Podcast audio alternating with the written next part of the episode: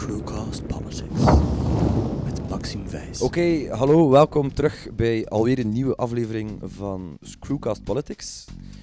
Nu, vorige aflevering zijn we begonnen met een, een, een specifieke reeks die een beetje op zichzelf staat. De State of the Left. Hoe gaat het met links in andere landen, zowel in Europa als daarbuiten? Tijdens de campagne heb ik enkele afleveringen gedaan over thema's die mij interesseren, waar ik iets rond zou willen brengen. Dat is seizoen 1. Nu in seizoen 2 doen we eh, dus die thematische over links in Europa en daarbuiten, maar ook enkele specifieke thema's. Met name, ik ben ondertussen Vlaams parlementslid geworden. Hartelijk dank voor uw stem. En u die niet gestemd hebt op mij, hartelijk dank om naar mijn podcast te luisteren. Luister gerust verder. Ondertussen is het ook duidelijk geworden welke thema's ik mag opvolgen. Dat is wonen, gelijke kansen en armoedebestrijding. Over die gelijke kansen uh, wou ik graag uh, eigenlijk deze eerste aflevering doen, specifiek over transgenders. Ook omdat ik ben me momenteel ook zelf aan het intwerken in de materie en aangezien ik heel veel mensen spreek uh, uit het werkveld, dacht ik, waarom maken we niet meteen ook een podcast op om, naar het grotere publiek ook, uh, om het grotere publiek ook te laten kennismaken met deze thematiek. Ik heb bij mij Melanie Verbeke. Welkom Melanie. Hallo. Hallo. Melanie, ik zou je kunnen voorstellen, maar ik heb liever dat de gasten dat zelf doen. Dus wie ben je en wat doe je? En wat doe je hier? Hallo, um, ik ben dus Melanie Verbeke, uh, socioloog en seksoloog van opleiding. En ik werk voor uh, Transgender Infopunt en CAW Oost-Vlaanderen. Um, Twee dagen per week verzorg ik de permanentie op het Transgender Infopunt. En drie dagen per week uh, ben ik werkzaam in het CAW van Oost-Vlaanderen om de expertise van het transthema uit te dragen naar alle CAW's in Vlaanderen. Mhm. Oké. Okay. Zijn jullie het enigste infopunt in, in, België of in Vlaanderen? Ja, wij zijn gevestigd in het UZ van Gent. En inderdaad, wij zijn het enigste in Vlaanderen en eigenlijk ook in België. Wallonië heeft... We hebben dus geen Waalse tegenhanger. En ook Europees gezien is dit een uh, uniek concept. Oké, uh, zeer interessant. Nu, voor, voor mij als socialist en als lid van SPA is dit natuurlijk een belangrijk thema. Hè. Die, die gelijkheid is een van onze kernwaarden en de gelijke kansen zijn hè, een, een, een belangrijke stap naar die gelijkheid. Nu, in ons programma hadden we dat ook geformuleerd. We, willen gaan voor, we gingen voor zekerheid voor iedereen, maar specifiek ook in deze voor de zekerheid dat je altijd en overal jezelf kan zijn. Dat is uh, heel belangrijk voor ons. Nu, het Vlaamse gelijke kansenbeleid is er eigenlijk op gericht om achterstellingsmechanismen en discriminaties van specifieke groepen in onze bevolking tegen te gaan. En wil er ook voor zorgen dat die groepen of die mensen volwaardig kunnen participeren aan de Vlaamse samenleving. Maar vooraleer dat we daar wat verder op ingaan, stel ik voor dat we echt het heel basic houden. Uh, omdat ik ben zelf een, een blanke cisgender hetero man. Uh, ook de meest geprivilegeerde categorie in de samenleving gegeten. Uh, gegeten. Uh, nu, dat wil ook zeggen, voor mij is het ook moeilijk om me in te leven in, in welke drempels ervaren andere mensen. Daarvoor ga ik ook bij, bij experten zoals jou te raden natuurlijk.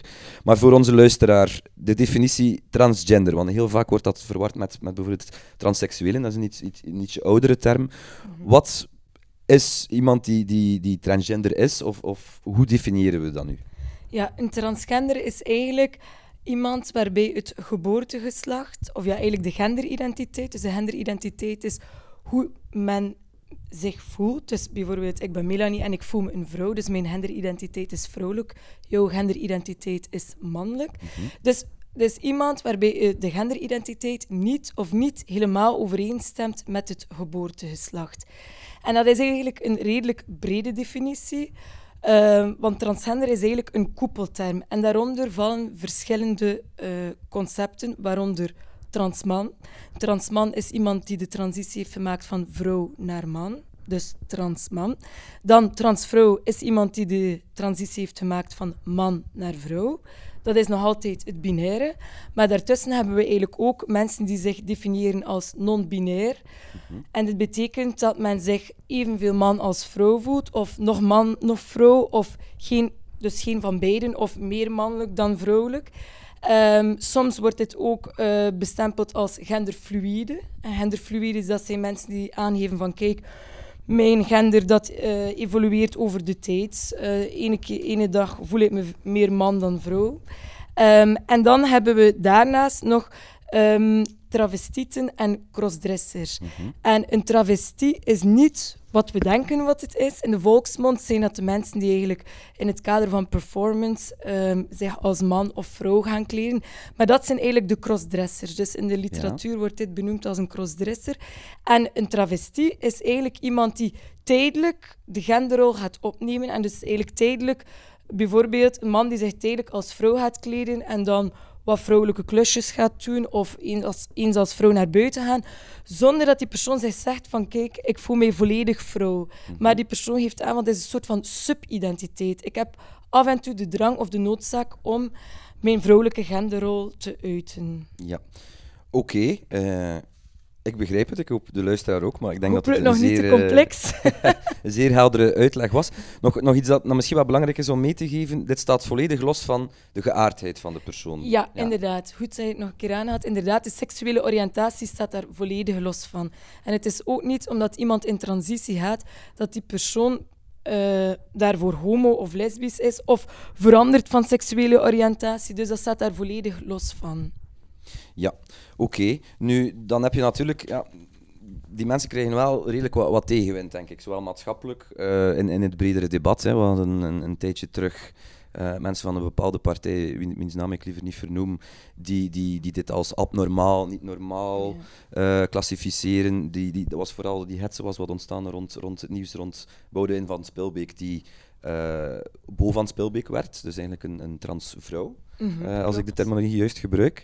Ehm, nu, wat zijn de drempels waarmee dat die mensen geconfronteerd worden? Omdat die, die, die, stel, ik, ik, ik, ik, goed, ik, ik, ik ben officieel volgens de dokters geboren als een man, maar ik identificeer me als vrouw.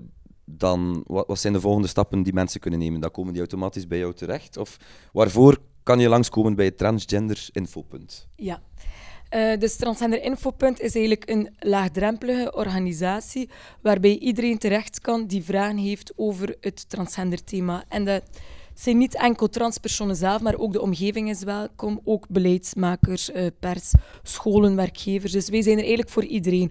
Ook belangrijk dat wij er zijn voor de familie van de transpersoon, want ik denk dat we daar later nog op gaan terugkomen. Heel belangrijk om die mensen ook voldoende ondersteuning te geven. En wat dat wij doen is eigenlijk informatie en advies geven en daarnaast ook een beetje meer een welzijnspoot, ook een eerste onthaalgesprek geven en daarna doorverwijzen. Dus wat dat wij niet doen, is langdurige begeleiding van transpersoon, maar wel een eerste gesprek en dan naar het genderteam of eh, andere hulpverleners doorverwijzen. Ja.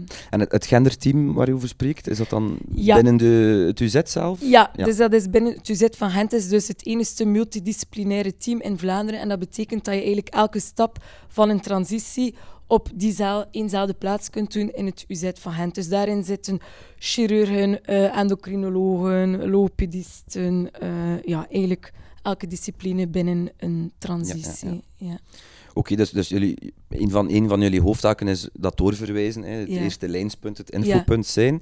Dat is nog, het, het is belangrijk om het verschil daarmee aan te duiden. Jullie zijn geen activistische vereniging of geen belangenvereniging. Die bestaan er ook. Wie, wie is dat in, in, in Vlaanderen? Ja, Savaria is dat in Vlaanderen en dan eh, on- eh, in Wallonië is dat genre pluriel en eh, het Rainbow House Brussel. Eh, nee, wij zijn eigenlijk vooral, eh, wij baseren ons op wetenschappelijk eh, onderzoek, daarom dat we ook dicht bij het genderteam zitten in het Universitair Ziekenhuis van Gent. Dus wij vinden het belangrijk om mee te zijn met up-to-date nieuwe kennis rond allee, ook medische kennis enzovoort. En dan heb je Savaria in Vlaanderen, die eigenlijk opkomt voor ehm, de belangen en de rechten van transpersonen en holibies. Wij zijn enkel specifiek voor transpersonen. Oké, dankjewel. Nu, zijn er verschillen in die drempels die ervaren worden? Omdat, je sprak net, je hebt een transman, een transvrouw, maar ook genderfluïde... Ja. Ja, ik weet niet of dat ik tussen, tussenvormen mag, mag, Ja, mag noemen. zeker. Zijn die drempels anders? Hoe, hoe, met welke verhalen komen de mensen bij jou? Welke drempels worden in het, het dagelijkse leven ervaren? En die zijn waarschijnlijk ook wel nog een beetje leeftijdsafhankelijk. Ik kan me inbeelden als je eenmaal ja, al werkt en al een gezin hebt, dat dat anders is dan als je een student bent bijvoorbeeld. Wat, wat zijn nu, ja, niet de meest courante zal ik niet zeggen, maar kan je zo enkele voorbeelden geven van, van, van die drempels? Ja.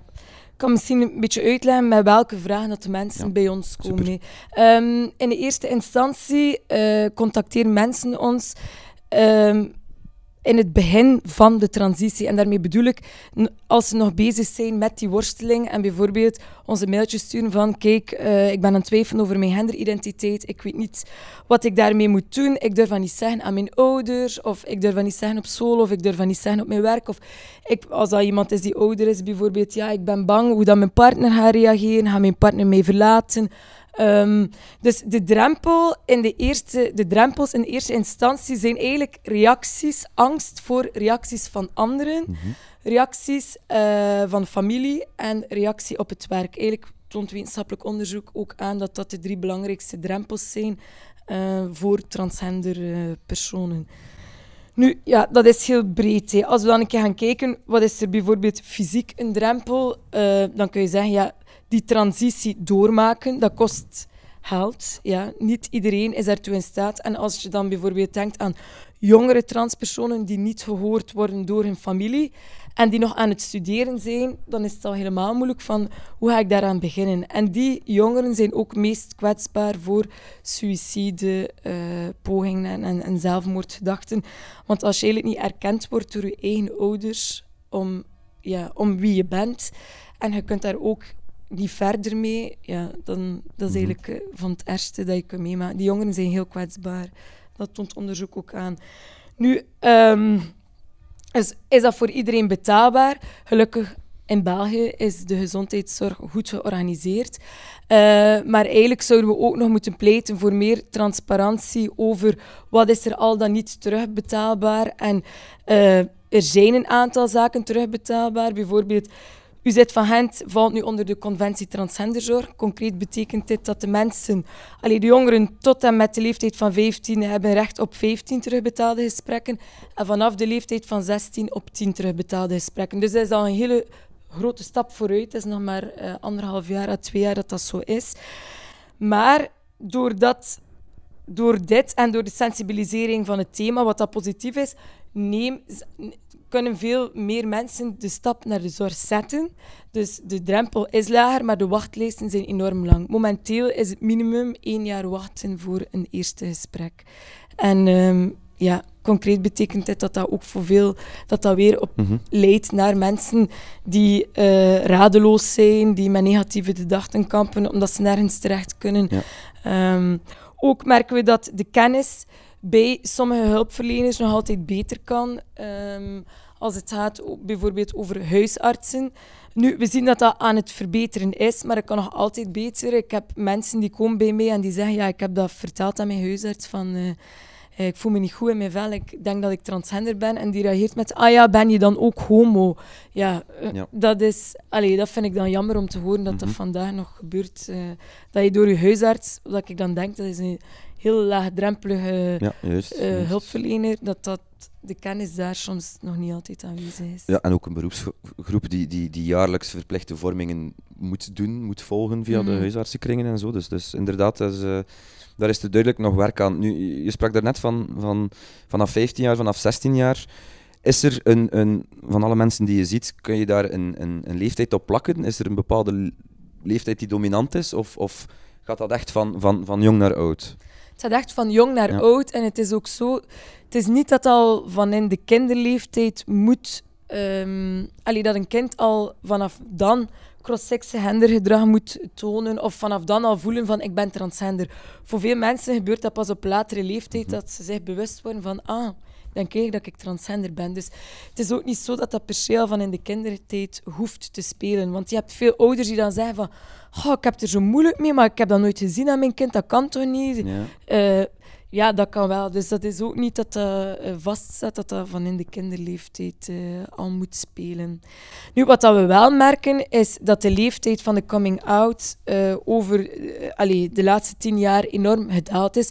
Dus dat veel meer jongeren of algemeen mensen de stap, eh, de coming-out vroeger doen. En ik denk dat dat wel positief is, en dat dat vooral te maken heeft met sensibilisering, met rolmodellen, met... eh, met media-aandacht. En dat is natuurlijk positief. Hè. Ja, ja, ja.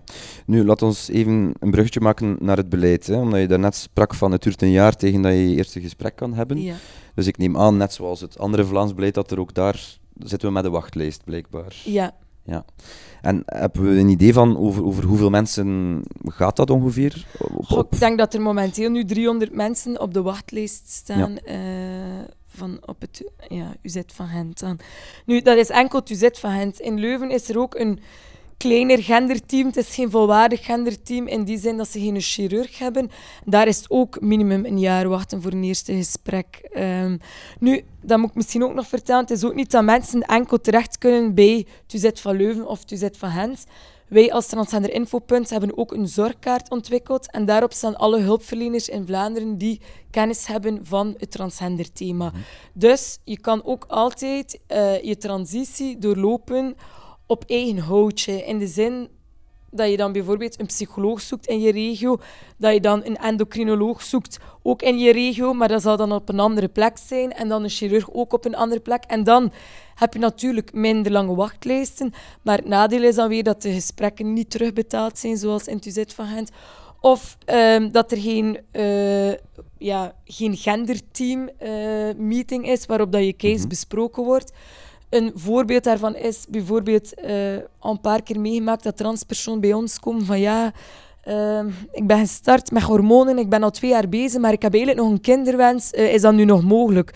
Terwijl eigenlijk ja, dat een kinderwens moet besproken worden vooraf aan de opstart van hormonale therapie, omdat je eigenlijk onvruchtbaar wordt Ja. door de hormonen.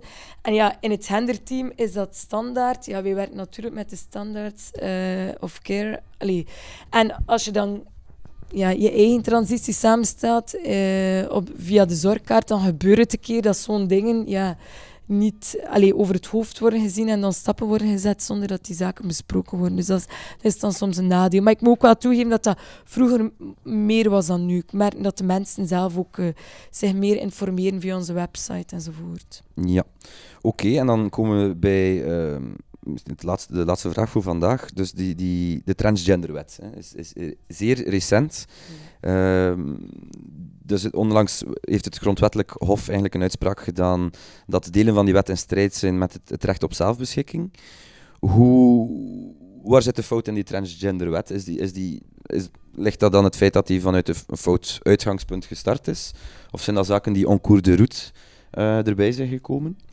Goh, ik denk, ehm, ik heb mij eh, dat toch laten vertellen door de jurist van het genderteam. Hij zegt van, eh, zoiets moet je allee, over de tijd bekijken en we moeten stap voor stap die wet eh, gaan perfectioneren. En hij wist dat hij zeker nu nog niet eh, correct is, maar moet natuurlijk, ik denk dat jij dat wel beter weet dan ik, de hele de politieke regering moet mee achter die wet staan. Ja. En meteen eh, gaan pleiten voor een X in de wet of voor een afschaffing van de geslachtsregistratie tout court, dan weet je dat je gewoon niets gaat bereiken. Dus daarom denk ik dat dat ook wel een beetje strategisch is om eh, stapje voor stap te gaan in die wet. Nu, momenteel, wat is er daar nu nog fout aan? Of ja, nog niet, eh, nog niet ideaal. Dat is eigenlijk dat eh, mensen die zich als eh, non-binair identificeren, dus nog man of vrouw of allebei, dat zij zich eigenlijk ja, niet thuis voelen in het hokje van man of vrouw en dat zij eigenlijk graag ook een X zouden willen bij de geslachtsregistratie, wat dat dus tot op vandaag nog niet mogelijk is. En dan heb je mensen die zich als genderfluïde eh, identificeren.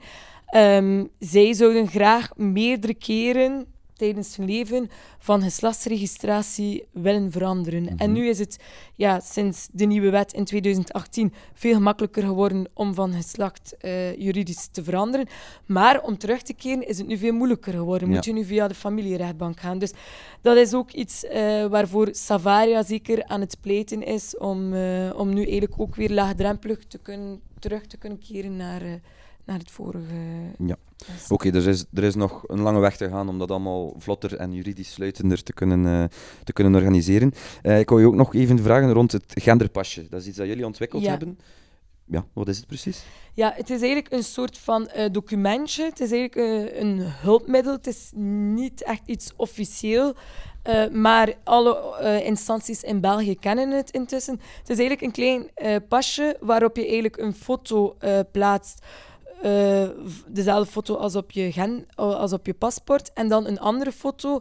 En dat is dan een foto van hoe dat je er momenteel uitziet. En het kan je eigenlijk helpen wanneer eh, je bijvoorbeeld, als je op de trein zit en je moet je abonnement tonen en ja, je uiterlijk ziet er niet meer uit Mhm. als op je foto van op je identiteitskaart, dan kan dit eh, helpen om aan te tonen van kijk, sommige treinconducteurs durven vragen, ah, is dat misschien dat eh, paspoort van je broer of je zus? Ja, ja, En dit ja, kan dan helpen om uit te leggen waarom dat je eigenlijk ja, er anders uitziet eh, dan op de foto van op je ID. Dus het helpt onder andere om, om discreet eh, iets uit te leggen zonder dat bijvoorbeeld in een volle trein, treincoupé dat er, zeker. dat er al te... allee. Of in de luchthaven. Ja. Ja, eigenlijk op verschillende ja, openbare plaatsen waarbij dat je je paspoort moet tonen, is het eh, heel, een heel handig hulpmiddel. Oké, maar dat is nu eigenlijk een, een, een, een- tijdelijke oplossing, zeg maar. Dus eigenlijk zouden we moeten kunnen evolueren naar een sluitende wet die dan maakt dat als je de transitie hebt gemaakt, dat je gewoon een, nieuw, een nieuwe identiteitskaart kan maken, heel snel. Ehm, om, om, om dat probleem nu, nu te ondervangen. Hè. Ah, wel, het is eigenlijk een, een hulpmiddel Mhm. voor als je in transitie bent. Want Ja. natuurlijk ben je niet van dag één op twee Ja, man of vrouw. Of misschien ook voor mensen die non-binair zijn, is het ook handig Mhm. ehm, om, om te gebruiken. Ja.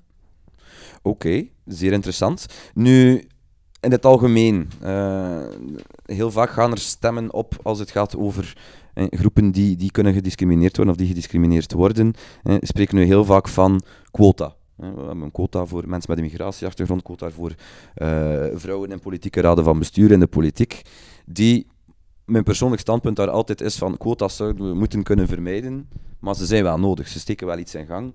Eh, zonder bijvoorbeeld de wet dat, dat er op de kieslijst man-vrouw eh, de helft de helft moest staan. Ja, zonder dat zouden we, ik ben ervan overtuigd, vandaag veel minder vrouwen hebben in de parlementen. Eh, we, we zijn er nog lang niet, zeker, zeker als het gaat over, over de regering, maar ik had er nog een betere vertegenwoordiging. Hoe zie je dat voor, voor transpersonen? Valt er daar iets voor te zeggen? Of denk je van, dat is nu niet het eerste hoogdringende actiepunt? Ja, het is, ik vind het moeilijk en ik volg je zeker als het gaat over Mhm. ehm, vrouwen, dan vind ik dat wel waardevol. Maar als het gaat over transpersoon is dat zeer moeilijk, want niet iedereen wil zeggen dat hij of zij of die een transpersoon is. Dus daar zit je al met een moeilijkheid. Allee, eh, vaak zien we dat mensen na transitie een job starten en dat niemand van de werkvloer Ja. weet dat die persoon vroeger man of vrouw is geweest. Dus ja, hoe ga je dat dan aanpakken, die quota? Dus ik vind het moeilijk. Ehm, ik denk dat het belangrijker is dat eh, het bedrijf in zijn beleid eh, schrijft, allee, diversiteit hoog in het vaandel draagt en respect eh, hebben voor, eh, voor het anders zijn en voor allee, dat iedereen in het bedrijf welkom is, eh, los van gender, seksuele oriëntatie, geslacht enzovoort. Ik denk dat er daar ja, meer een weg voor te gaan is, maar anderzijds ja, besef ik ook dat je daarmee niet altijd evenveel kunt bereiken als met quota. Maar het is moeilijk. Oké, nu het, het, de berichtgeving rond, rond Boudewijn van Spelbeek, die, die Bo van Spelbeek werd, hè, dat, dat heeft heel wat, ja, niet alleen hetsen, maar dat was, was een, een veelbesproken topic. Ehm, nu, een van de rollen van het Vlaams Gelijke Kansenbeleid is ook de beeldvorming. Mensen informeren, eh, dat is iets dat wij hier nu ook proberen te doen, met, met, met Mhm. uitleg te geven over eh, transgender, wat betekent dat, eh, waar, waar, over wie gaat dat, hè, wat kunnen we daar rond doen. Nu, heb jij het gevoel rond Bova Spelbeek dat dat wel een, een debat opende? Was dat, spreek, kan je daar spreken dat er positieve beeldvorming was? Hoofdzakelijk natuurlijk, er was wat gepolariseerd er rond, maar dat heb je rond, rond heel, veel, heel veel thema's. Maar welke rol kunnen de pers en de media daarbij spelen? Of het Vlaams beleid? Moeten we op zoek naar, naar nog rolmodellen, eh, zoals Bo van Spelbeek? Of, of ja, wat is de beste aanpak volgens jou? Ja, ik denk dat Bo van Spelbeek, eh, van Spelbeek sorry, een zeer belangrijke mijlpaal is geweest in de Belgische eh, transgendergeschiedenis. We hebben nu ook een mannelijk rolmodel, eh, Sam Bettens. Ik was ook wel blij dat, eh, dat we nu ook een transman hebben. Nu hebben we eigenlijk ook iemand op Catnet die ook ehm, de eerste transgender jongen die ook een rol vertolkt als transgender jongen. Dus eh, dat vind ik ook positief. En die zijn allemaal gevolgd op Bo van Spelbeek. We hebben dan de film Girl gehad. eh, zeer veel prijzen mee in de wacht gesleept. Ook super, maar eigenlijk is er nog altijd nood aan meer diversiteit van films waarin transpersonen eh, aan bod komen of transgender thema. En ook nog nood aan bijvoorbeeld genderfluïde rolmodellen of gender-non-binaire rolmodellen. Dus eh, ik denk dat we op de goede weg zijn, maar ik denk dat we nog altijd veel meer ehm, kunnen krijgen. En dan denk ik bijvoorbeeld ook aan films waarin het thema niet hoofdzakelijk over transgender gaat, maar waar, waarin dat we wel zien dat er een aantal transgender personages zijn, los van dat dat dan het topic van de film is. Ik denk dat, dat, eh, dat we daar ook kunnen naar streven. Nu, we moeten de pers dankbaar zijn dat ze heel veel schrijven over het Mhm. thema. Je kunt eigenlijk bijna geen week meer eh, de media volgen zonder dat er iets over transgender aan bod is gekomen. Ik merk soms dat de mensen zelfs een beetje transgender moe zijn. en ik geef toe dat ik zelf al, als de pers belde, een keer gezegd heb van "Goh, je moet er even niets over schrijven, want het is echt al allee, heel veel geweest. En ik merk van, allee, bij sommige mensen dat oké is geweest. Nu, ik wil nog een keer terugkomen wat je zegt van eh Bo van Spilbeek. Ja, zeer positief, maar ik merk ook dat heel veel transpersonen, allee, vanuit de community voelde ik dat ook wel wat kwaad daarbij waren, omdat Bo van Spilbeek een mooi verhaal is, een hoera-verhaal, Ja. zoals ze het soms zeggen. Ze is ook geprivilegeerd, ja. Ze werkt bij de VTM, de VTM heeft dat fantastisch ontvangen, heeft dat ook gezien als, oké, wij gaan daarmee naar, naar, naar buiten komen, dat wij ook hen- de diversiteit hoog in het vaandel dragen. Eh Bo van Spelbeek heeft haar familie nog, eh, dus ze heeft haar werk kunnen behouden. Ze heeft snel de transitie kunnen doorlopen, sneller dan andere personen. Dus ik merkte dat dat ook soms wel Ja. onder de mensen zelf een beetje wrok opwekte. Van ja, voor mij is het wel veel moeilijker dan voor haar. Dus eh, het is niet eh, altijd zo'n hoera-verhaal zoals het van Bo van Spelbeek is. Maar natuurlijk vind ik ook, ja, als Ja. je dat voor het eerst groot in de media brengt, is het maar goed dat dat een positief verhaal is. Juist, als, als ik het goed begrijp, is het een beetje een, een, een, een geprivilegeerde transpersoon in die zin van het is een BV, met de omstandigheden zijn, zijn makkelijker dan dat het voor heel veel Ja. mensen in het dagelijks leven ook effectief is. Eh, dus dan denk ik dat het geen slecht idee is dat we misschien ook op zoek gaan naar die, die, die, voor, die voorbeelden uit het dagelijks leven. Ja, hè, naar die mensen. inderdaad. Oké, En super. ik wil ook nog iets zeggen, sorry. Ja, eh, ja, zeg maar. Over ja, wij op onze website, dus inderdaad, beeldvorming, dat Mhm. is een van onze taken ook en meehelpen sensibiliseren.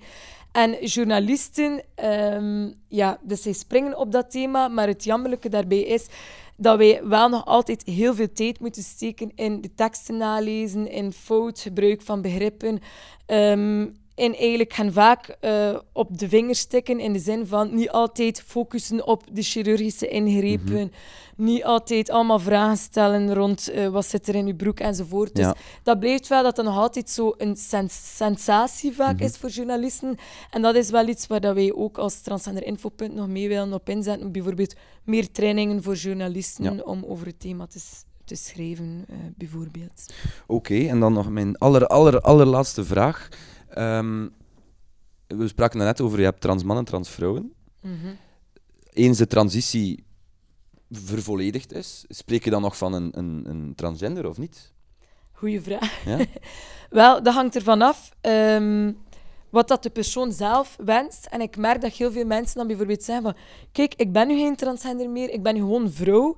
En ik ga nu ook niet meer naar die praatavonden voor transpersonen, want ik ben nu transgender af, mijn transitie is afgelopen. Nu, dat is hoe dat een persoon zich identificeert, maar vaak wordt hij nog steeds behandeld als een transpersoon. En ik weet nog dat er overlaatst een transvrouw bij mij was, die al eh, de transitie is afgerond, en zegt ze, goh, ik kreeg nog heel tijd in mijn brievenbus allemaal artikels over transgender eh, in mijn brievenbus. Mijn vriend, eh, als ze iets daarover lezen, ze steekt naar mijn brievenbus en ze zegt vind ik dat wel vriendelijk, maar ik heb Ja. nu zoiets van, voor mij is het gedaan, ik ben nu gewoon vrouw en eh, ja, het is afgelopen. Maar ja, dat is dan weer iets anders. Hoe kijkt de maatschappij ernaar en hoe identificeert een persoon zich? hè? Ja. Ja, ja. Oké, super. Melanie, ongelooflijk bedankt voor je komst. Graag gedaan. Nog één vraag voor de luisteraar eigenlijk ook. Stel, die mensen hebben meer interesse. Hoe kunnen ze bij jou terecht en waar kunnen ze nog meer informatie vinden over de, Ja. het thema? De mensen kunnen terecht bij Transgender Infopunt. We hebben een website www.transgenderinfo.be. Voor de hulpverleners hebben we ook een specifieke website en die is www.transgenderzorg.be. We hebben een gratis nummer en je kunt eigenlijk alle gegevens terugvinden op onze websites. Oké, super. Hartelijk dank. Graag gedaan. En tot de volgende aflevering. Dag. Screwcast Politics met Maxime Wijs.